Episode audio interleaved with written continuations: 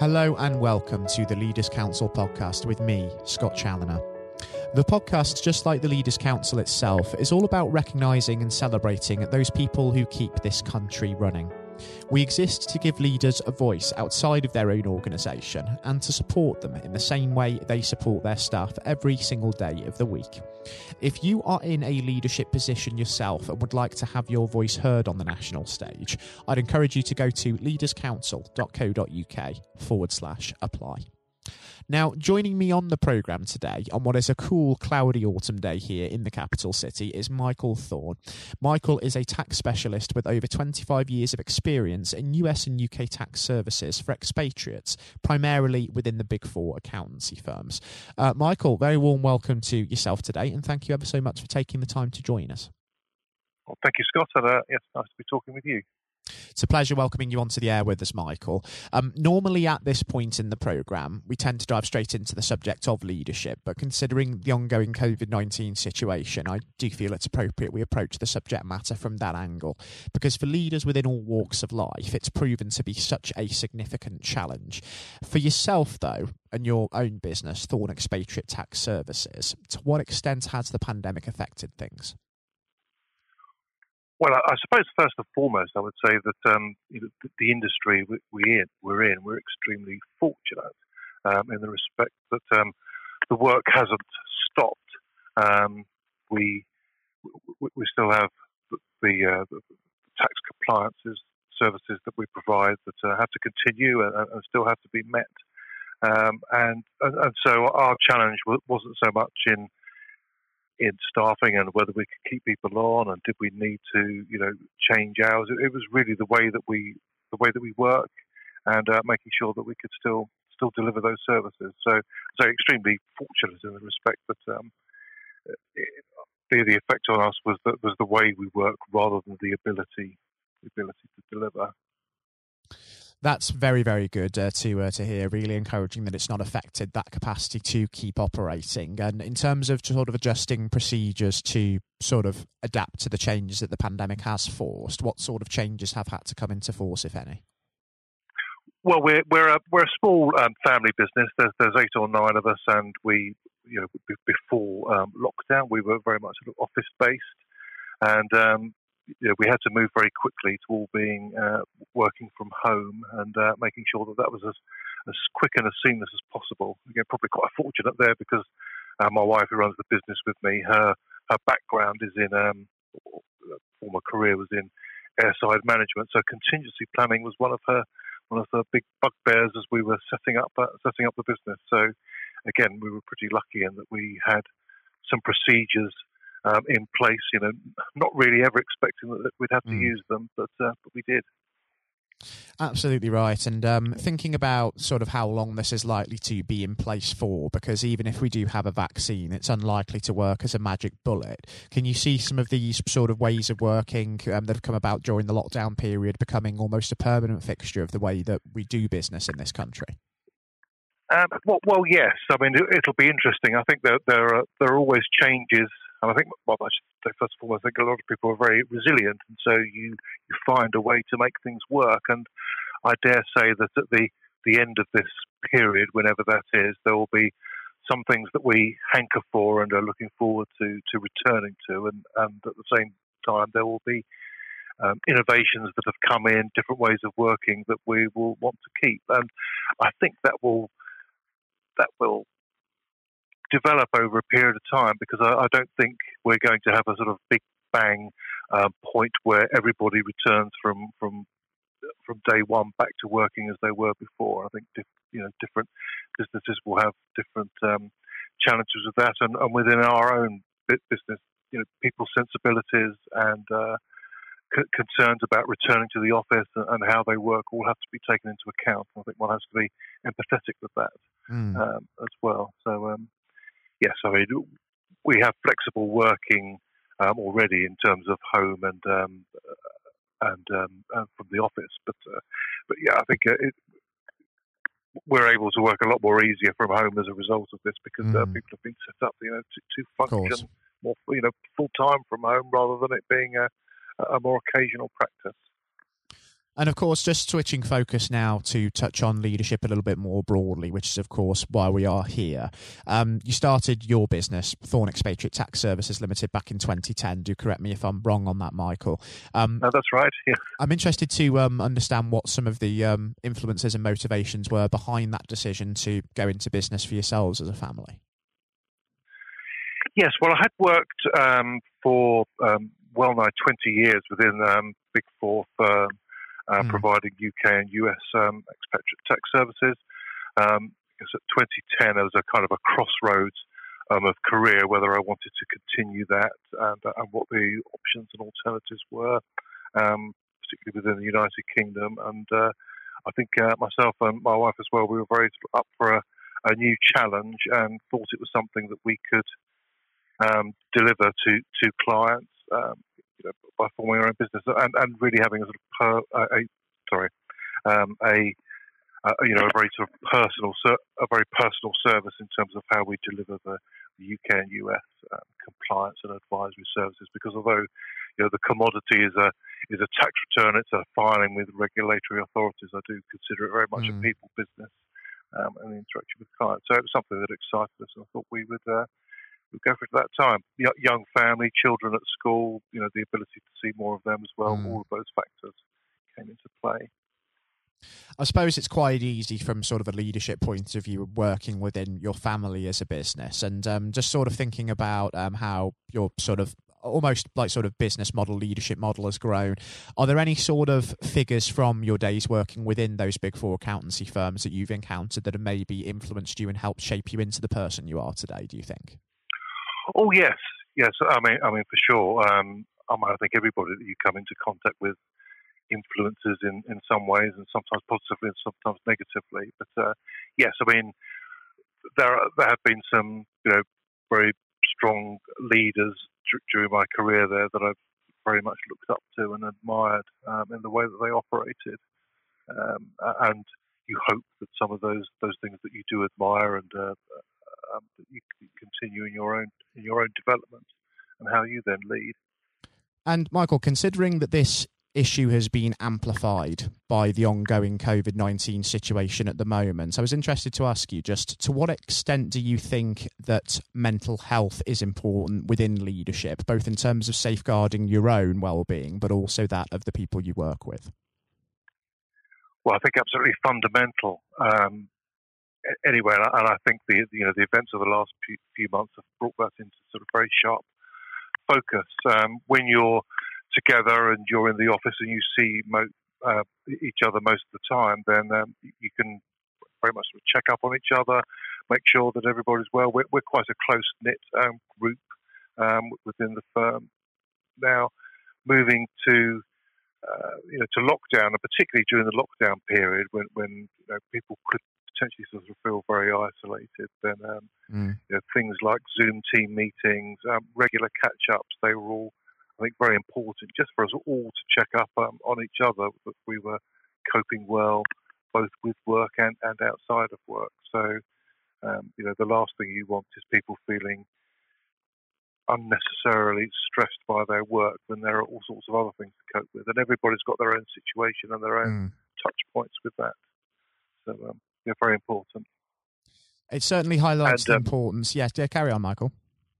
So I was going to say, and I think um, that will continue um, mm. through the, the, winter. In fact, I see the coming few months as, as, as even more of a challenge with that. You know, in some respects, the first three or four months when there's a lockdown and it's very tight rules, then um, it's a little bit easier to, to, monitor how people are feeling, and, and um, there's a very sort of quite a tight boundary in terms of what you can and can't do um, and we had a very um, you know hot, warm um, summer. So outside environment was sort of quite important, I think, in, in assisting people's mental health as we go mm. into the winter with you know colder, darker, a bit more uncertainty perhaps about what's happening and what we can and can't do and, and how that may change. I think that aspect is going to be very important to keep on top of with everybody.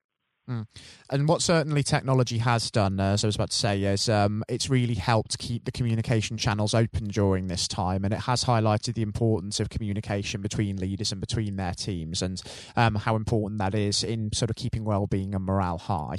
Um, and just thinking about the winter now, as you sort of alluded to there, which is coming. It will be with us um, over the course of the uh, the next uh, few months. Um, what is it over the uh, the next sort of twelve months, Michael, that you're really hoping to achieve as a business in this uncertain landscape, and what are you really hoping to have achieved? Well, it's interesting. I mean, as I think I mentioned at the beginning, you know, we're very fortunate in that our work hasn't stopped.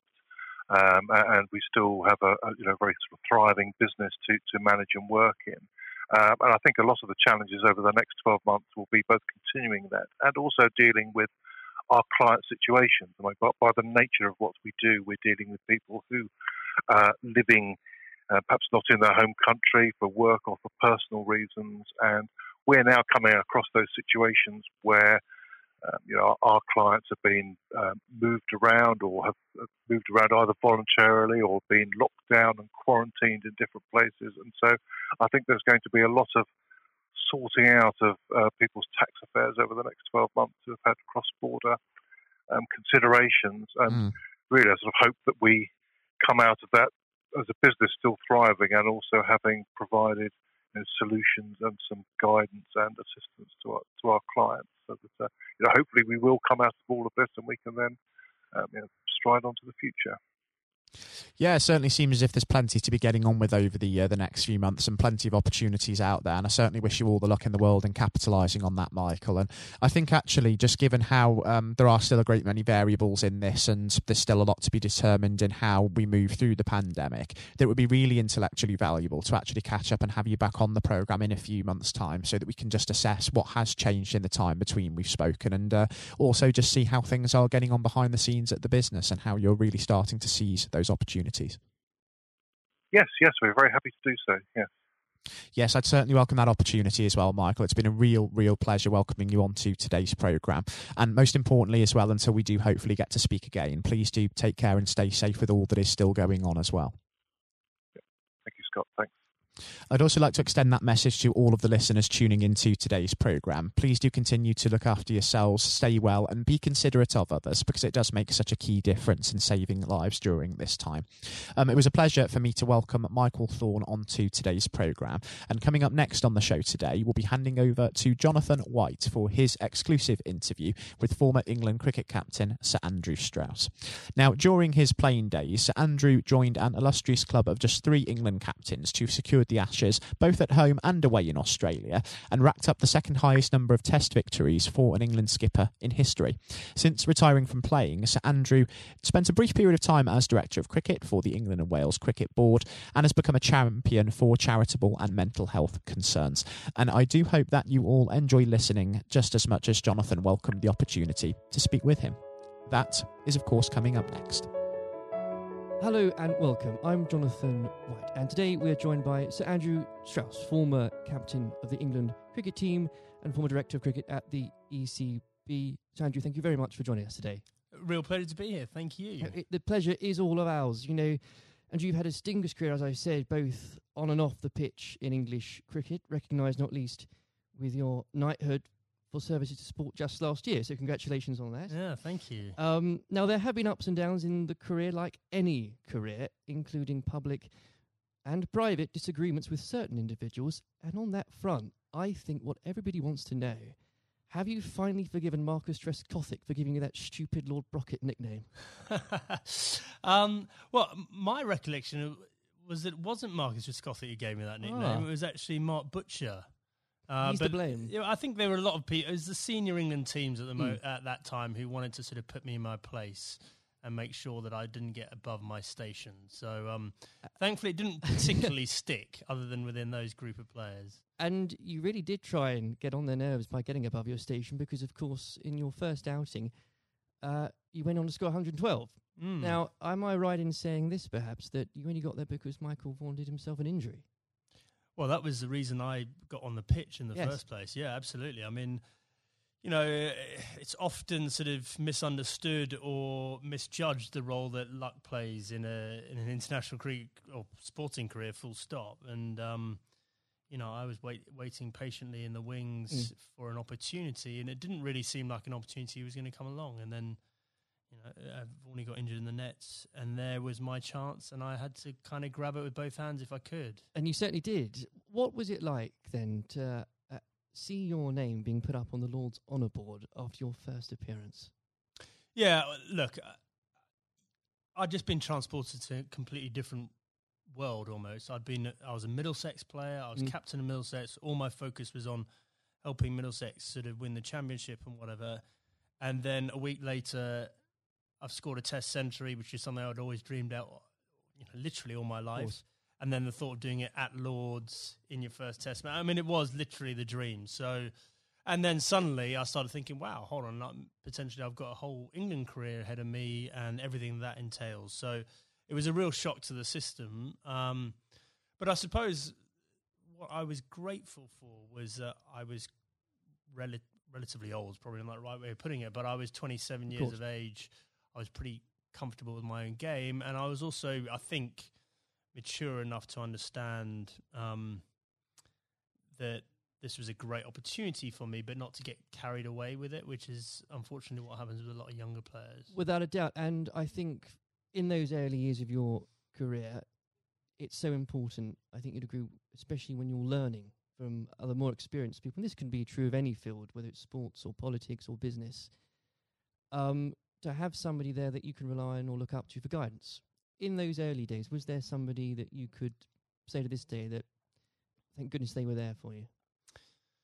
Uh, well, I think in preparing me for international cricket, Justin Langer was a massive hmm. um, mm. source of advice for me. So he was captain of Middlesex bef- you know, a couple of years beforehand and really helped me understand what I needed to do to get there. Um, but then I think on the day to day basis, my wife Ruth played a, a huge mm. role. You know, just in terms of because I, I, think there is that real danger that you get carried away with it, and you think yes. international sport in that goldfish bowl that you know you're more important than you you were previously, or that that whole world is the real world, and uh, and obviously all we know is that the real world nothing's changed other than mm-hmm. other people's perception of you, and you need that grounding. And again, that can be true of any uh, so many different areas of life.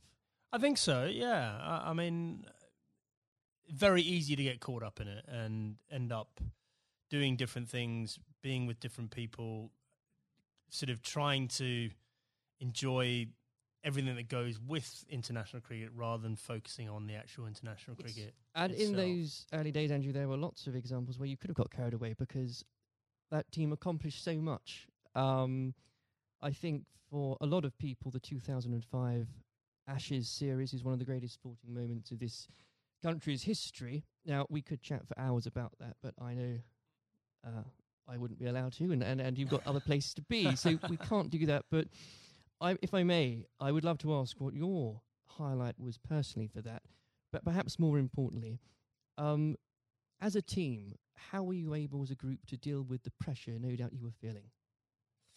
Yeah, well, the the pressure is like nothing else that I experienced before or after because you know I think it's easy to forget how how much of a holy grail the Ashes was mm. back then. You know, we hadn't won it for so long, and it seemed like we'd come up against these invincible Australian teams year after year. So, you know, the, the closer we got to it, the harder it became. Um, I remember Ashley Giles walking into the dressing room for the, I think it was in the final day of the series, and I looked at him, and he looked absolutely terrible, like just white of a sheet, grey. He looked like aged about five years. I went, God, Charlie, you're not looking too good.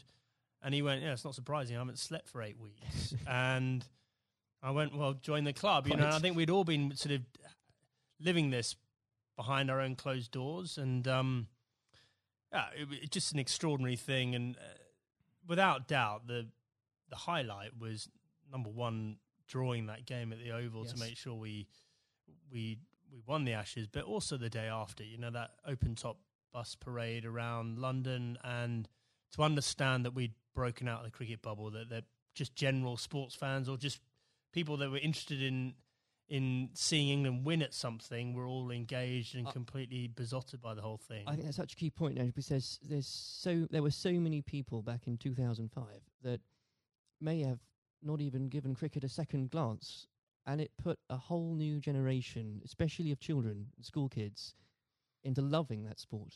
And so beyond the actual competition itself, what a fantastic thing to be able to say was accomplished for for absolutely. Uh, uh, everything you say there is absolutely right. Like we, we just sort of opened the doors of cricket to a whole new generation. But probably more importantly, it was the one and only time in my life that I got papped outside a nightclub that night when we were celebrating. You know, I felt like I'd really arrived as Well a celebrity. Yes. it only happened for that one night, unfortunately. But I, I did ask for a highlight, and if you didn't perhaps give a specific one on the pitch, uh, uh, so I would suggest perhaps that catch at Trent Bridge. No, no, no. I mean, the, the catch at Trent Bridge was, uh, you know, you see a ball, you stick out your hand, and it goes in. I think um, my personal highlight was I scored 100 in that fifth Test Yes. match under real pressure, and that that was one that, you know, that that wasn't a moment. That was a, a number of hours, and I had to dig pretty deep to do that. Now, obviously, not that long later, uh, and you were lucky enough and privileged, I'm sure, no doubt, to serve as captain. And whether you like it or not, you become the focal point of criticism. Uh, you looked on, up to, and relied upon to be strong, especially when the going gets tough. You become a leader in many senses of the word. Uh, during your time as captain, what qualities does one require to fulfill that role? um, well, a fair amount of resilience for starters. You Mm. know, you're absolutely right. You, you know, I, I remember when I I got the role, it, it did feel like the biggest sort of poison chalice of all time, and the you know Yes. sort of a litany of England captains had sort of been churned up by the job prior to me taking over. So th- there was that sort of realization this is going to be a tough thing to do, um, and you're going to have to dig pretty deep. But I think actually the most important thing was sort of just pushing all that noise to one side and just clarifying okay if i'm going to do this job what is it that we really want to achieve out of this and so you, th- suddenly that becomes a bit more exciting and a bit more enticing the idea of well we can do something that's never been done before here and i've got the opportunity to to play my part in that so um you know i think that would that was a big part of it for me um uh, you know, I think a lot of those qualities around leadership, I don't think you know you have them until you're in that situation. And it's very hard to prepare yourself properly for those sort of situations. Um, and when managing a team, uh, you're required to manage, of course, what some people could call big personalities. Others could use different, shorter words. How poisonous can it be, players, when players, and indeed, and this applies again to so many different areas of life, when individuals um, think they are perhaps more important than than a team? Well, I, I think probably worth broadening out that a bit. You know, I, I think there there are all sorts of different people that you have to um, sort of contend with in a team environment, and uh, the job of the leadership or the management is to tr- to try and sort of gel them all together and get them bought into what you're trying to do and whatever. So, you know, th- there are some people that are a bit more self-absorbed. There's some people that are slightly more maverick in the, the way they they view the world. Um, there's some people that are very quiet. Uh, there's some people that are, you know, p- perhaps very worried about what might go wrong. And so you've got to try and Mm. understand all these people individually and try and get the best out of them. Um, but th- th- yeah, there was definitely a line there for me in terms of um, embracing difference up to the point where someone doing following their agenda was going in a completely different path from the team's agenda and you know if and when that happens that that should be a problem for a leadership and if it isn't a problem then you're not doing your Th- job properly. Absolutely. Um, and wi- with all that in mind, actually, uh, and perhaps this is a bit of a mean question, but what advice would you give to others in a similar position, leading a team, um, being looked up to? What would be the key advice you'd give to them, and that you couldn't really do without it? just generally about leading I a team think so, okay uh, number one thing about leadership i'm absolutely certain about this is that the people you're leading need to know that you care about them Mm.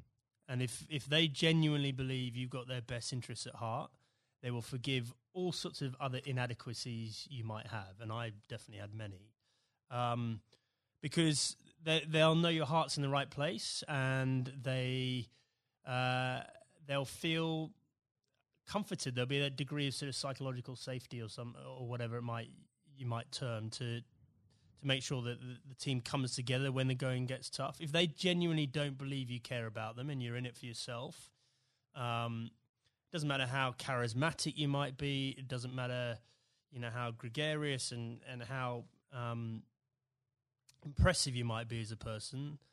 They will be wary of you, mm. and they will start looking after their own interests very quickly. Um, now, in 2015, obviously, you were appointed as director of cricket at the ECB. Uh, you took some pretty uh, major steps early on. Um, you brought in Trevor Bayliss as coach, was was brought in. Um, you put a much greater emphasis on limited overs cricket. Now, in the abstract, what had you identified that needed to be changed um, for English cricket, and were there qualities that you had developed, you'd found out you had as England captain, that you were able to bring over the job? Um, okay, so the first thing was we had this unbelievable opportunity of the World Cup on home soil in yes. 2019. Uh, I was firstly, I was sick and tired of watching us make the same mistakes in World Cups, and this includes my time as captain. We just kept on sleepwalking our way into it and pretending everything would be on the all right mm. on the night, and it never was. Um, and so I definitely made it our priority to win that 2019 World Cup. I thought that was more important than anything else that was going to be taking place in my tenure. Um, and I knew in order to do that, we had to completely shift our perception of white ball cricket. Quite a radical shift from what we, we what we were coming from.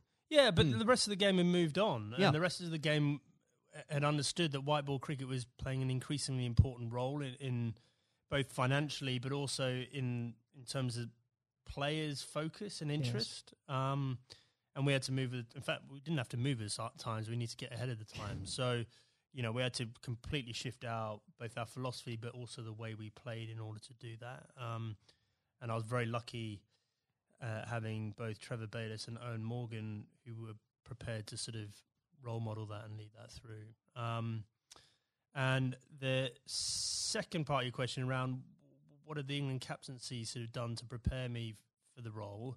I, I think I was comfortable leading. I was I knew mm. the environment. I knew what I was getting myself into, and, and in the early days, I could leverage some of the relationships that I had with the players, but actually, I found it a very different challenge because you are so so far removed from what's going on on the ground, right. and so you know you're relying on other people to have to you know buy into what you want to happen and then do it themselves, mm. and often you know in different time zones in different parts of the world. So that was that was a very new experience for me. Well, I think the strategy paid off, and uh, I don't know about you, but when watching that World Cup final again, as so many people did in this country, it's once again inspired another generation of, uh, especially school kids who again might not have given cricket a second look, who have now become avid cricket fans. I know of some, and, and what what a wonderful thing that must be. Yeah, it was an incredible day, wasn't it? I mean, I think in our vision, like when we're talking about the opportunity of winning the 2019 World Cup, I had this vision in my mind of Lords on a sunny day and a close finish and the incredible kind of you know emotion that went with it. Mm. No one could have dreamt no uh, how it played out. I've never seen anything. I've never seen a game of cricket like that in my whole life, and for it to be the World Cup final was quite extraordinary. I know some fantastically avid cricket fans who were googling there and then what exactly the rules became because I yeah well so was, was I yeah, actually, yeah.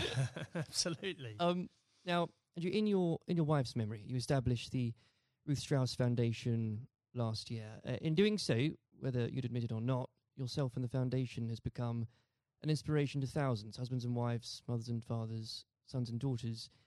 Please do take some time, if you wouldn't mind, and you to explain to the listeners the work the foundation does and, and what it's been like to lead a project like that. Yeah, thanks. Um, well, look, I mean, we obviously had a very tough journey as a family. First of all, Ruth being diagnosed. Ruth was someone that was always well you never think she was going to be someone that was sort of laid down by cancer. And for us to find out that she had lung cancer was mm. extraordinary. She'd never smoked a, a, cigarette in her life. And I think we all had this perception of lung cancer being a smoker's disease. Um, And so, just uh, having gone through the experience, and obviously some very low times, and us coming to terms with the fact that that Ruth had stage four cancer and she was going to die, um, we learned a lot in that process, and and thankfully we had time for me to speak to Ruth before she died about legacy and what we could do to make something positive come out of you know this experience we'd all been through. And so after she died in December uh, 2018, uh, I came back and launched a foundation with two f- focuses. Number one, to fund research into these rare forms of lung cancer. These mm. are the non-smoking lung cancers. Um, five to seven thousand people each year in this country are diagnosed with these.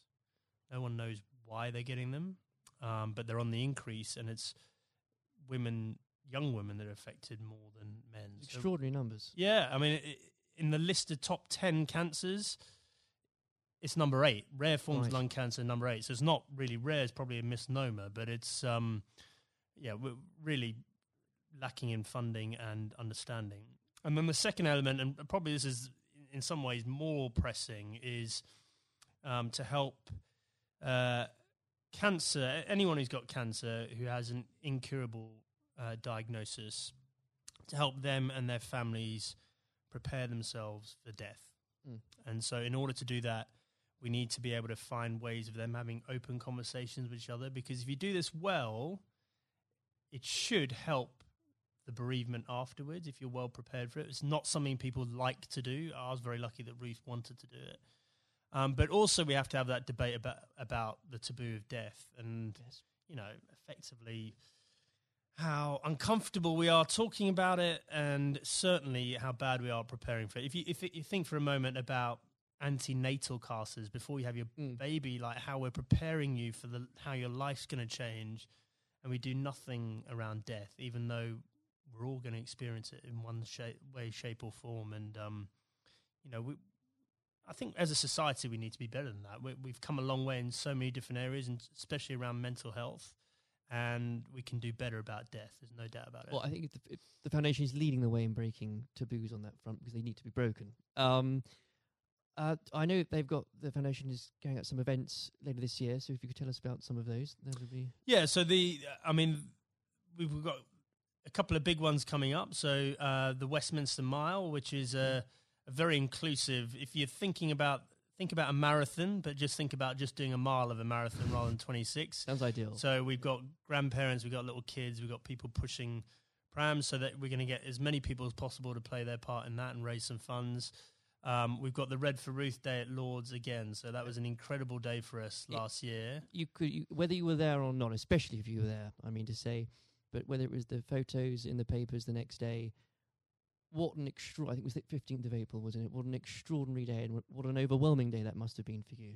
Yeah, absolutely. Well, I mean, you know, an Ashes Test match is a big day anyway, yes. and then f- for us to have that extra element of the the Red for Ruth Day, and to see the the wave of support. You know, it's probably it was just I myself and the boys were incredibly profoundly affected by that uh, in a good way. You know, felt so much uh, love and support there, and then the foundation is directly benefited hugely by the the funds raised, and um, we want to take it up a gear this year and, and make it more of a community thing, not just the the day at Lords. Um, I even saw some of the stuffiest members of the MCC, Andrew, wearing red, uh, wearing red. So, what, what an extraordinary thing! Yeah, well, a lot of them wear red trousers anyway. I think, but um, no, it, absolutely, you know, they, they were right behind us, and um, you know, we we really want that to be something that's embedded in in the English summer, uh, just like the McGrath Foundation Days yes. in, in Sydney in Australia. Well, it's been a complete inspiration, um, and uh, I very much hope we can talk about that perhaps late in a few months as well. Absolutely. Um,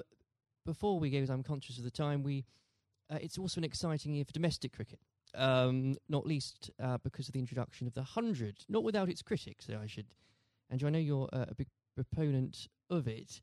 Um, the blast has clearly shown um, that the short form of the game has brought cricket to a new and growing audience, exciting games. Uh, what do you say to those that ask, why do we need the hundred as well? Uh, well, so the hundred is the most important uh, step forward in domestic cricket in this country ever, and the reason for that is that increasingly, well, there's two things. First of all, we need to break out of the cricket bubble. So the Blast followers tend to be the same people that follow other cricket, Right. and therefore, you know, that's a small audience and potentially a, a declining one over time. Even though the Blast sales are increasing, uh, we need to break out of that and try and get more general sports fans into cricket. Um, but more importantly, um, just the the way the tournament's set up, and it's one day, one game a day over a six week period. Broadcasters will pay money for that, and therefore, what we're trying to do is re- reduce our reliance on international cricket paying all the bills. If you think about Test cricket and some of the issues around the world, we just can't rely on that money coming in Mm. to fund the game. So we need to find another way of doing that. Um, I- just think it's going to be an incredible success. I'm so excited about it. I know there are people that are worried about it, but in two or three years' time, um, you know, we're going to have our own uh, short form tournament that will rival the Big Bash, and we'll be moving towards the IPL. And those are yeah, those are two enormous events out there, and we can have our own version of that ourselves. I can feel your enthusiasm for it. As a as an Essex fan, I, I'm still stumped as to. I think I'm going to have to choose between either supporting a team based at the Oval or a team based at Lords. And I, I I'll, I'll get over that, but I'll I'll yeah, have to do well, it. surely it's got to be the Lords one, right? Uh, sh- sh- of course. Yeah. um, Sanju, it's been an absolute pleasure discussing that and everything else with you today. Thank you very much. Cheers. This has been the Leaders Council podcast. Thank you for celebrating excellence in leadership with us. I've been your host, Scott Challoner. Until next time, goodbye. Thank you for listening to our podcast. The views expressed within the podcast do not reflect the views of the Leaders Council of Great Britain and Northern Ireland, its parent company or subsidiaries, members of staff, or other guests of any other person therein associated.